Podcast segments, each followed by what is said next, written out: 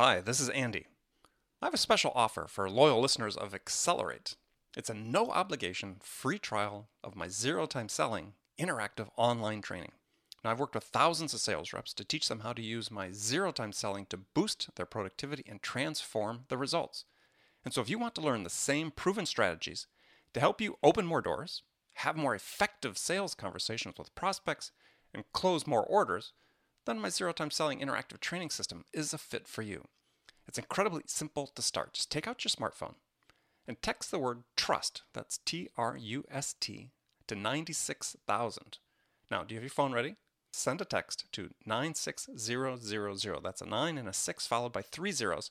Now enter the single word message trust and hit send, and you hear right back from me with instructions on how to sign up for your free trial on my zero time selling interactive training. I look forward to seeing you there. It's time to accelerate.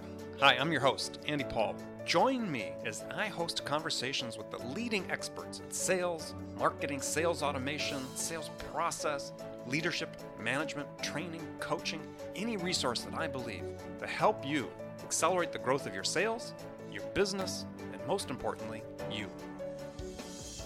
Hello, and welcome to Accelerate. It's another episode of Frontline Friday with my usual guest, Bridget Gleason, VP of Corporate Sales at Sumo Logic. Bridget, how are you doing? I'm doing great, Andy. Good morning. How are you? Good, good. I'm here. So, by definition, it's a good day. I agree with that wholeheartedly. I think I told you I'm, I've been getting over this cold. And I'll tell you the best thing for me about a cold is how good I feel when I feel better. I feel so grateful. So, I'm with you. I, I I'm super happy that I feel good and I'm on the other side of it and everything's on the up and up. Yeah, and I think the best thing you can do when you get a cold is get on a plane and go to Hawaii and bake it out. Andy, if we were all only so lucky as to have that option. I know you do. I would love that. That would sound great. I would welcome the cold. I can't do it as often as I'd like, but you know, what the heck.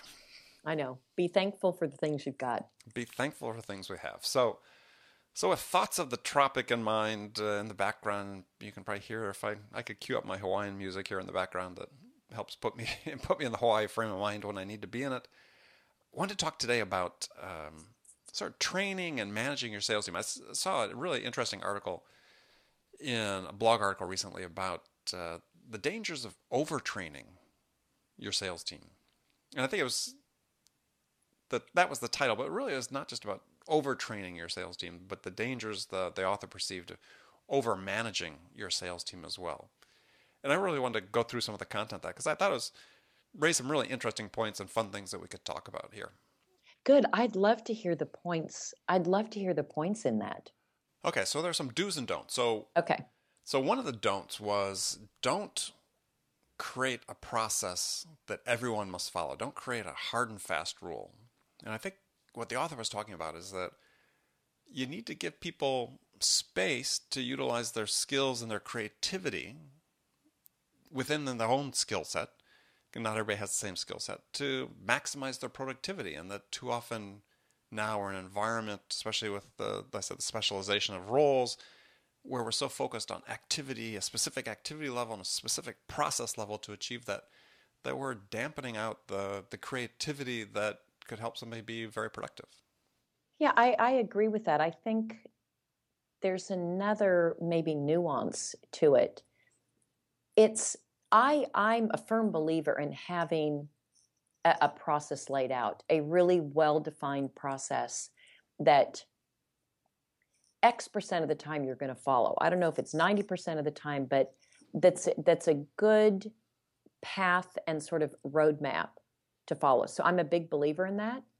However, I don't believe that we can create a process that's going to cover all the multitude of options and different twists and turns that may happen. That if you don't leave some room in that process to adjust, I, I, think that's where the real danger is. So it's it's the creativity on the side of the salesperson. Also, I think there are just too many permutations of what uh, what could happen and who's involved and different pieces of the sales cycle that I, I just don't think it it can be hundred percent rigid. I agree. I mean, you need to be able to reward initiative. I'm always struck by, and always harken back to, um, oh gosh, a book called Citizen Soldier, or mm. Citizen Soldiers, which was written by a gentleman named Stephen Ambrose, and it was a an oral history, um, and he also was a gentleman that wrote um, Lewis and Clark. Brothers and so on, and oral history of of World War II and specifically the invasion of Normandy.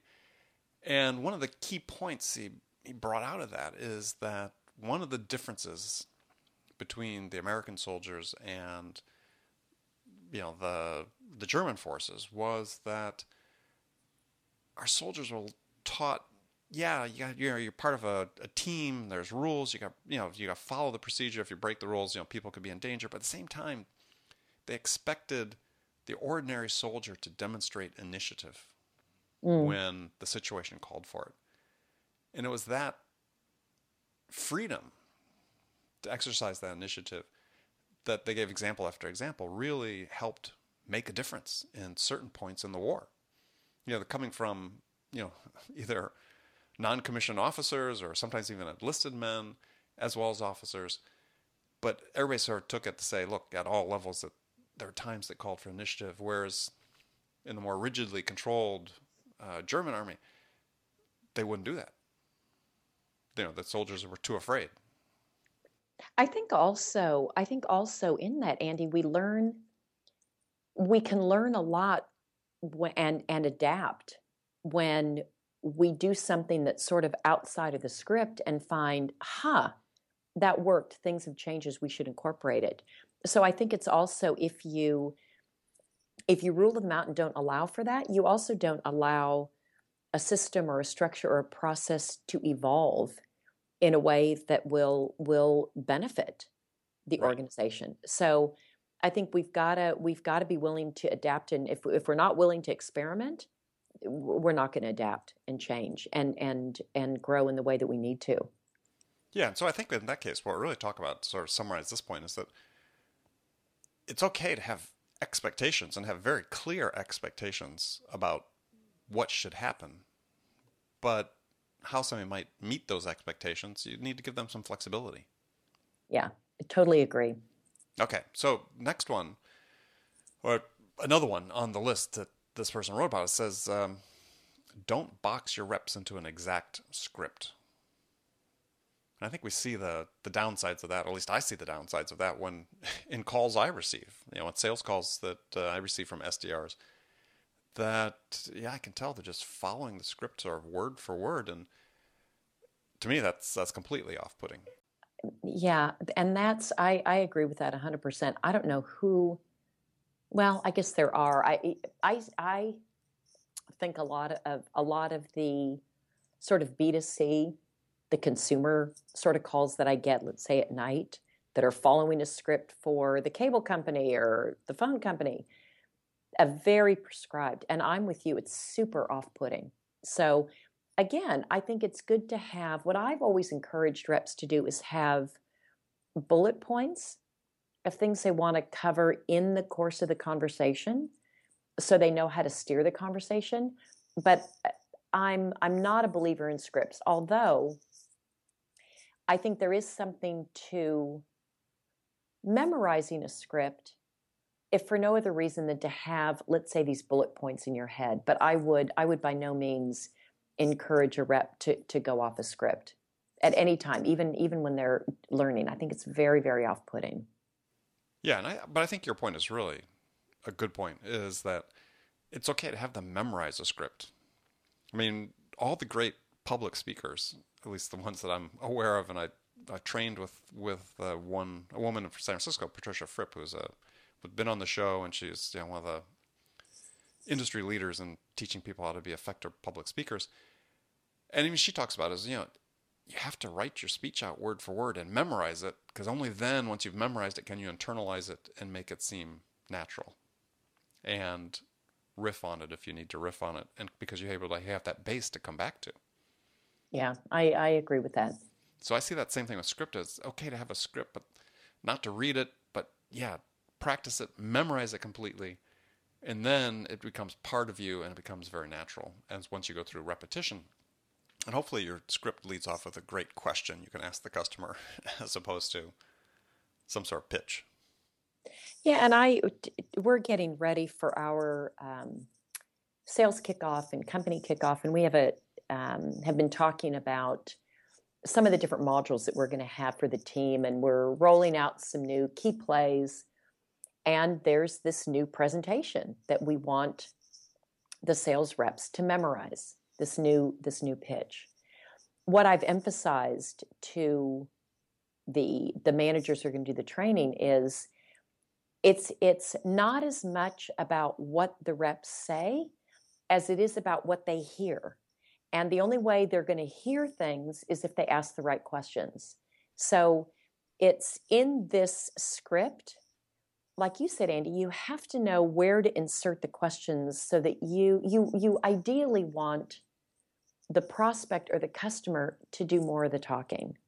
And that's another danger of a script. If you're just eh, you know spouting off a bunch of words and you're you're you don't give the opportunity to hear what the prospect might say. So I, I think it's scripts are interesting. I'm i am really more interested in the questions that are being asked and sort of the answers and what we're listening for yeah and so i guess one of the questions would be how do you train your reps to not ask the first question, but to know what the second question to ask should be based on the answer they get to the first question? Well, I, I, think just an easy one. Like if I just had to pick a question to ask in like a second level question, it's this is this is phrased as a question, but it is. You know, tell me more about that. Can you give me a little bit more color on that? Huh? Help me understand that. It's it's you just want to ask something open ended that allows the the the prospect or customer to expand a little bit. But I do think there is it's an it's an art, Andy, to train your reps. I mean, talking about a script, sometimes um, I've seen reps armed with a list of questions, and then it's more like an interrogation, which is just as bad, perhaps worse than a script is an interrogation. So it's how to how to be conversational and get the questions answered. Yeah, and I think for people listening to the show is, is you talked about one of the great all-time second level questions, which really should be memorized by sales reps and taught to everybody and it's not is the yeah tell me more question. Yeah so, help me understand that. Yeah help me understand that. Tell me more. And it's almost like i like to give an example if you've ever and you have had you know a two year old following around the house asking why why why why why. It was a long time ago but yes. Yeah is that's really what you're sort of modeling right? Is it's really a, tell me more is really the why question just in different words. And so a customer tells you something, it's yeah, you understand the you understand the why. Why are they saying that? So tell me more. How you know, can you shed some more light on that? That's really that why question. And it's okay to take that down several levels and to keep they give you another answer, okay, well tell me more about that. It's okay to pursue that because then they're really going to start getting to what the real motivation is, the real driver, the real trigger that's happening that's driving them toward wanting to make a change. And particularly if the context is set and the tone of this discussion is I, I want to help you, Mr. or Mrs. Pro, Ms. Prospect, make a good decision. So I want to be able to provide you with with all the information that you need to make a good decision. And I think it's if it's in this context of I'm at your service here and I want to help you make a good decision. Let's discover this together. The prospect really opens up as opposed to feeling like you're just pitching, pitching, pitching. Nobody likes that. Right. Okay, another don't on the list here is don't stand in the way of reps failing. Encourage failing fast and learning from mistakes. How, how do you do that in your organization? God, that is so hard. And Andy, that is such a good one. That is such a good one. And I have conversations with the managers about that all the time when I'm I'm trying to help them be better managers, frontline managers for the reps. And there's there's uh, one manager that the feedback will come back periodically that in the middle of a like let's say a prospecting call or discovery call, he'll jump in and take over. He'll jump in and take over. And I've he and I have talked about this, and he said, "God, how can I? I can't. I, I need that deal to close. I can't let it. I, I can't afford to have it not close. I can't afford to let it go sideways. I can't afford to let it." And that's very real, Andy. That's very that's very real. I don't mm-hmm. want to. I, I want it to close also. I'm not answering your question. Um, it's I think you do have to let them fail, and hopefully you let them fail along the way, not at a critical endpoint, but give them give them create safe environments where they can fail or low um, low consequence environments. It's why it's great to have uh, reps starting with, like we may have them start on small, really small accounts or deals that are less qualified. We just want to give them a lot of practice so that they fail more in practice than they do when the stakes are higher. Yeah, it was funny. I, I worked for an entrepreneur once that really had no no problem at all. Almost regardless of the consequence, letting people fail. I admire that. I admire that. I admire that. I aspire to that. Yeah, and I, I, I greatly admired it. I mean, I, I, I was thinking, I, I didn't have near the guts to be able to do that, and maybe in some part he was relying on, you know, his next level managers you know, to, to, uh, to figure it out, or collectively for the group to figure it out if it was happening at the management level. And there was really only once I saw him sort of take charge in a situation and say, "No, this is not going to happen." But by and large, I, I used to sort of sit there and sort of jaw drop open sometimes when I'd see, okay, he's really willing to let this person completely fail in order to learn this lesson. And he would be sit there giving me a look saying, don't say anything in the meeting.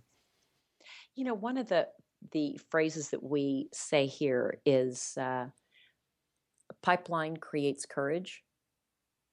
So if you've got a lot of pipeline, you can be more courageous and say, yeah, let them, they can fail.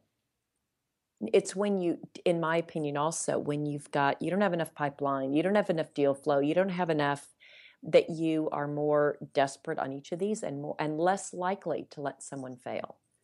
So i, I think about that also that um, yeah keep building I, I mean i mean i'm a big believer. I don't know i've never been in a situation where i felt like i had too much pipeline but I think when you've got too much got good a, pipeline, too much good pipeline. But when you've got a healthy pipeline, I think you can tend to be a little bit more. Eh, this isn't going to be the end of the world. The stakes are lower. Yeah, I mean, if you're not trying to meet payroll, then yeah, yeah, and you need a deal to do that, then yeah, you have some flexibility. All right, we're going to take a short break. Come back again with Bridget Gleason. After the break, we're going to talk about some of the do's on the list. So stay with us. Attention, sales leaders. Would you like to give your sales team the tools to drive more quality connects, scale their outreach, and spend more time selling? Well, you can with LiveHive. Get your ROI. Try it now at livehive.com forward slash ROI. That's LiveHive, L I V E H I V E dot com forward slash ROI. All right, we're back. Frontline Friday with Bridget Gleason. We've been talking about can you overtrain your sales team? Can you overmanage your sales team? Uh, we've gone through some some of the don'ts on this author's list, and I just want to acknowledge this is a good article is written by a gentleman named uh, David Greenberg. Uh, you can find it on the saleshacker.com blog. Uh, David is a sales leader based out of New York. I think he's uh, a consultant now, if I read his bio properly. So people should check that out at saleshacker.com. So another uh, thing here on his do list is do, uh, excuse me, visibly, visibly and publicly track uh, effort metrics, what he calls calls and you know sort of activity metrics, and talks about having make sure you have scoreboards. So I think we've talked about scoreboards in the past. Uh, what do you do for a scoreboard that's visible to everybody? Yeah, we definitely do that here. I've got a, I call it, we, we track it in Salesforce, the standards of performance, and it's all their activity metrics. And we track those publicly. We've got big boards where they're, uh, where we show them. People can see how they're doing on, eh, you know, on that scoreboard. But I think that's really important to track, to track activity. So these, uh, you're talking about big physical scoreboards that are up on the wall? Well, it's a scoreboard. It's a monitor, but Monitor. it and it displays. Um, it just displays a dashboard in Salesforce. Okay. But people can look up from their cubicle and see Oh yeah. how the next person over is doing. Oh yeah. Excellent. oh yeah. excellent. Everybody can see it, and the whole company has visibility into it, which is great. I'm a big believer in that. That everybody has visibility into into those metrics. And one, here's another one on his list, which is a favorite of mine, uh, that I see as something that's often oftentimes missing with the companies. Is he said, "Do spend much time on sales 101. You know how to think about closing, objections, asking the right questions, so on." I maybe it's just because that's the focus of what I I write about and teach is, but it's about the basics. You know, with everything else notwithstanding, your process and technical knowledge and so on. But really, at the end of the day, it gets down to a person talking to a person, and the basics are really what rule there. I agree with that. I think the challenge on that is how do you how do you how do you practically roll that out and reinforce that day after day, week after week? Well, I think one of the one of the answers, and I'm taking that you're phrase that as a as a question. It is It me to is respond phrased to. as a question. Thank you. yeah, is that um, you know part of it's part of it's reading, right? I mean, this is one of the great overlooked things these days is to actually read something. Um, and so one thing I'm doing and working with a couple clients on this now is is we're trying to sort of reshape how they educate their their sales team. And so what we have is we have a process. So you and I talked about this. You were going to take the challenge on this. So we haven't. It reminds me, I need to close the loop with you on this.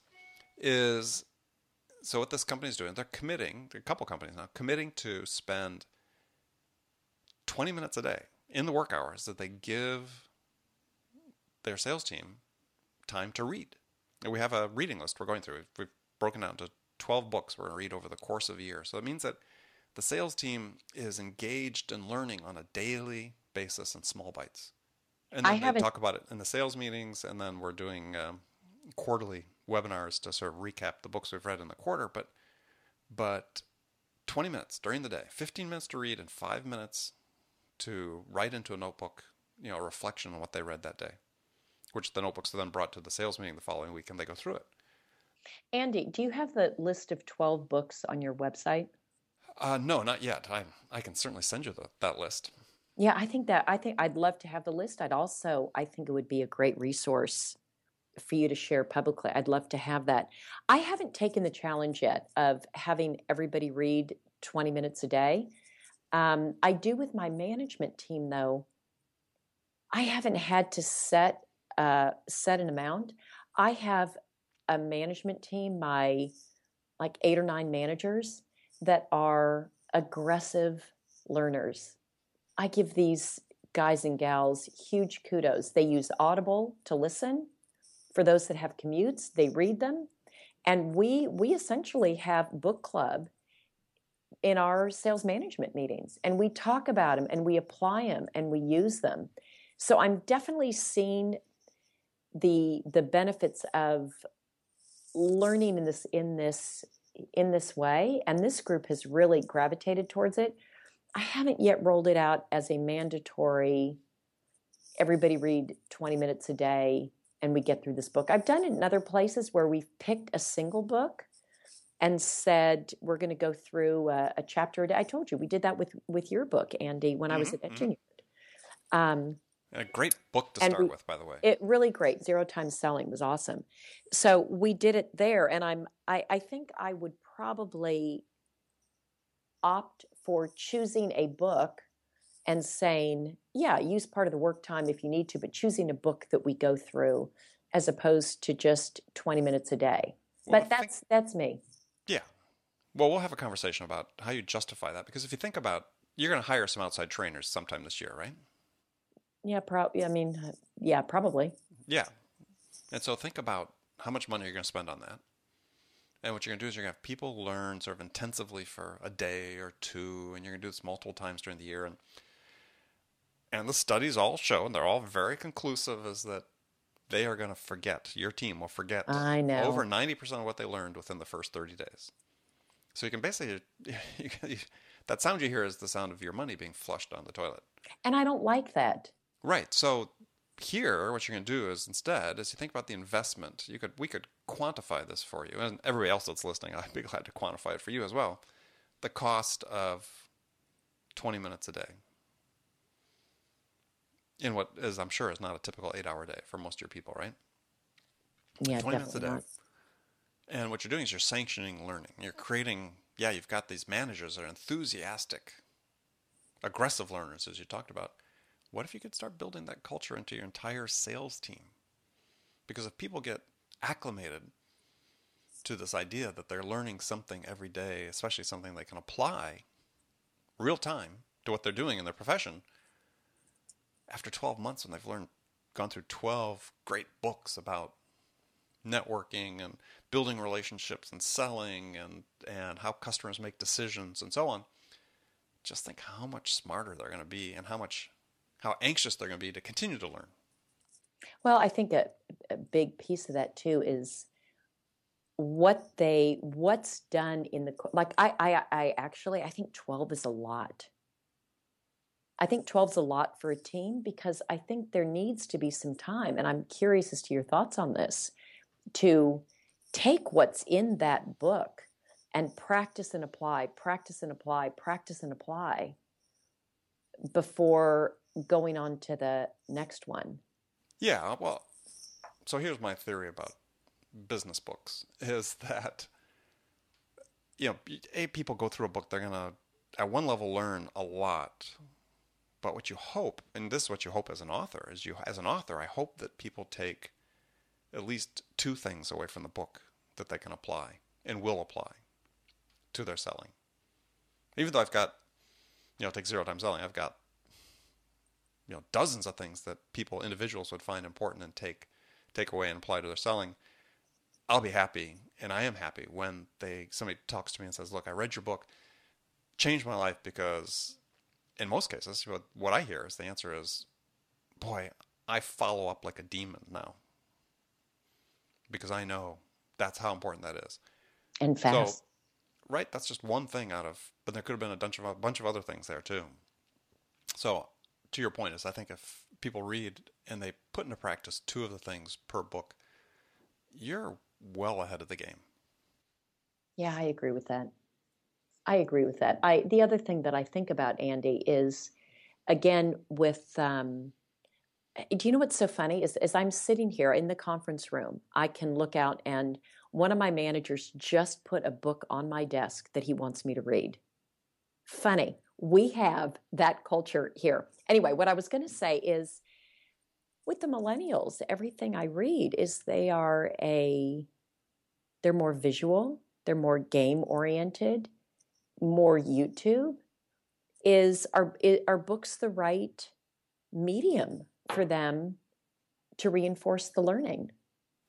well it's a great question right so part of it goes to goes to cost and part of it goes to i think you know if you're consuming it in small bites and i've interviewed people and the examples they have from their own company where they do have company wide book clubs where not just the sales but the entire organization is during company time reading books and having book clubs you know monthly to talk about it and yeah, I mean they're they're a multi generational workforce, a lot of millennials, and yeah, everybody's buying into it because I think it's a it's a team thing, right? We talked about the importance of team. Well, it's, this is something that everybody's doing at the same time.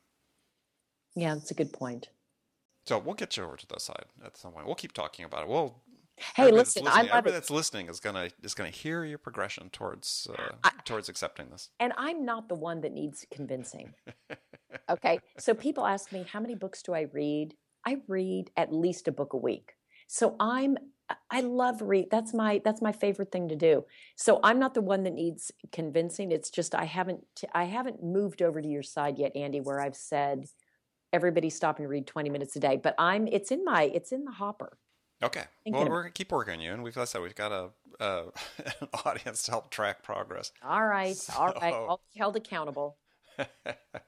well, good. Well, that's all of our time for today. I want to, as always, thank my guest Bridget Gleason for joining me here on Accelerate, and thank the audience for joining us as well. Great. And Have a great week, Andy. Yeah, we'll talk to you next week. All right, take care. All right, take care. Thanks for listening to the show. If you like what you heard and want to make sure you don't miss any upcoming episodes, please subscribe to this podcast on iTunes or Stitcher.com.